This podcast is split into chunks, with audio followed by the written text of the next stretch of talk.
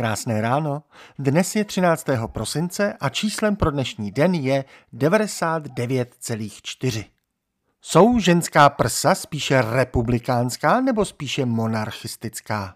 Pozor, to není nějaká parafráze v Česku populární debaty, jestli je bublinkovaná voda spíše levicová nebo pravicová. Ve Francii je tato otázka bohužel otázkou doslova života a smrti. V těchto dnech jsou to přesně tři roky, co francouzská vláda vyhlásila formální plán od náboženšťování francouzských škol po sérii útoků na učitele ze strany náboženské menšiny. Útoky tehdy na podzim vyvrcholily tím, že jeden zfanatizovaný student, kterému přišla výuka jako nekompatibilní s jeho vírou, učitele stěl mačetou. Francie si tehdy došlápla na náboženské spochybňování školních osnov. Na sekularizaci škol jsou tam mnohem citlivější už od dob Velké francouzské revoluce, která chtěla zrušit jednak náboženství, jednak monarchii. A za ta léta se oba tyto celkem oddělitelné cíle v komunikační strategii bohužel spojily, takže se tam dnes poněkud nešťastně boj proti znáboženštění škol prohlašuje jako boj za hodnoty republiky. Doslova.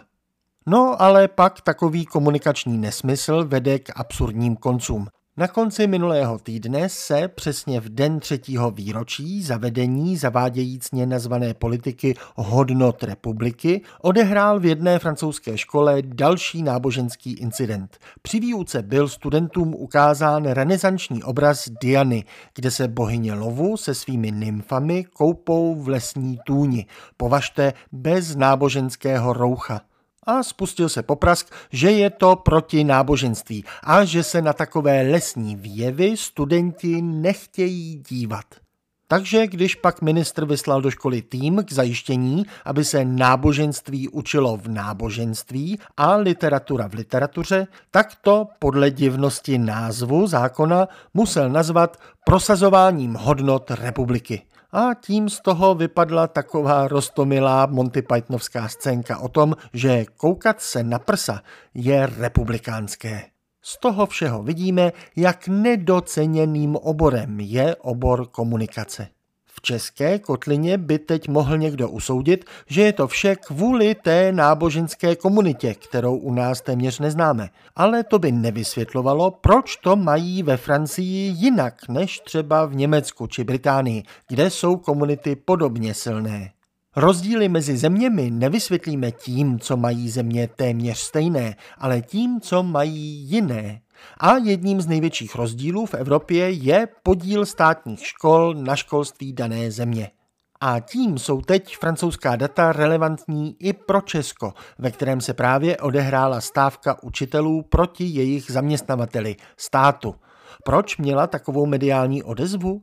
Protože v Česku jsou učitelé postátněni téměř nejvíc v celé Unii. Jen pět zemí má větší podíl státních škol, ale ono už toho prostoru moc není, protože už tak jich máme číslo pro dnešní den 99,4%. Vedle Slováků jich máme stále nejvíc z celé východní Evropy. Ale počkejte, jen 0,6% nestátních, to vypadá jako až příliš málo. No samozřejmě záleží, jak definujeme státní školu. Eurostat se třeba dívá na to, kdo to platí.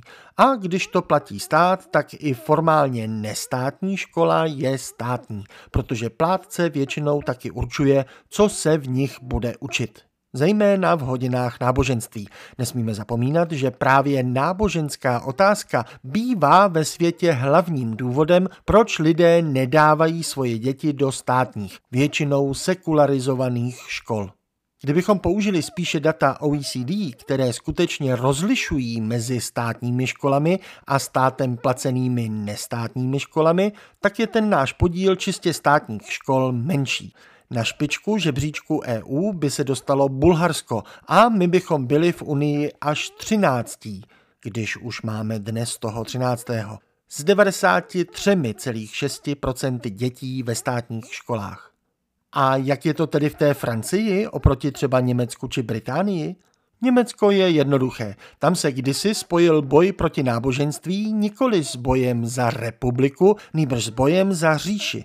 A proti Francii tam byl úspěšnější a dodnes tam mají, stejně jako my, 99,4% škol státem placených a nějakých 96% státem zřízených. Británie je na opačném konci spektra. Jen 34% dětí chodí na skutečně státní školy a bezmála 60% jich chodí na nestátní, byť i ty dostávají významné úlevy od státu. A Francie? Do skutečně státních škol tam chodí po Španělsku, Dánsku a Maďarsku nejnižší podíl dětí v Unii – pouhých 80%. Téměř 12% tam chodí do nestátních, ale státem placených škol. To všechno znamená, že posedlost prosazováním jakýchkoliv jednotných hodnot tam bude logicky narážet trochu více než třeba v mnohem postátněnějším Německu.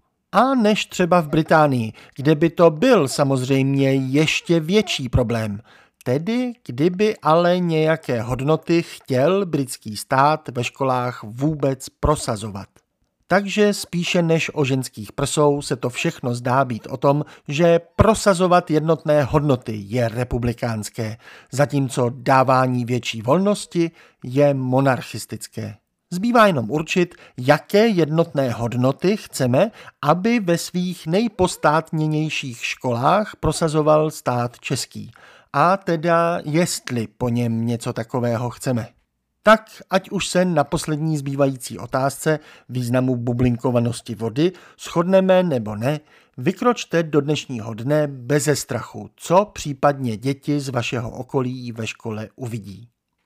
Ať není to o mrtvolách a patrolách, ať mluvíme spíš v gloriolách o školách. Hezký den.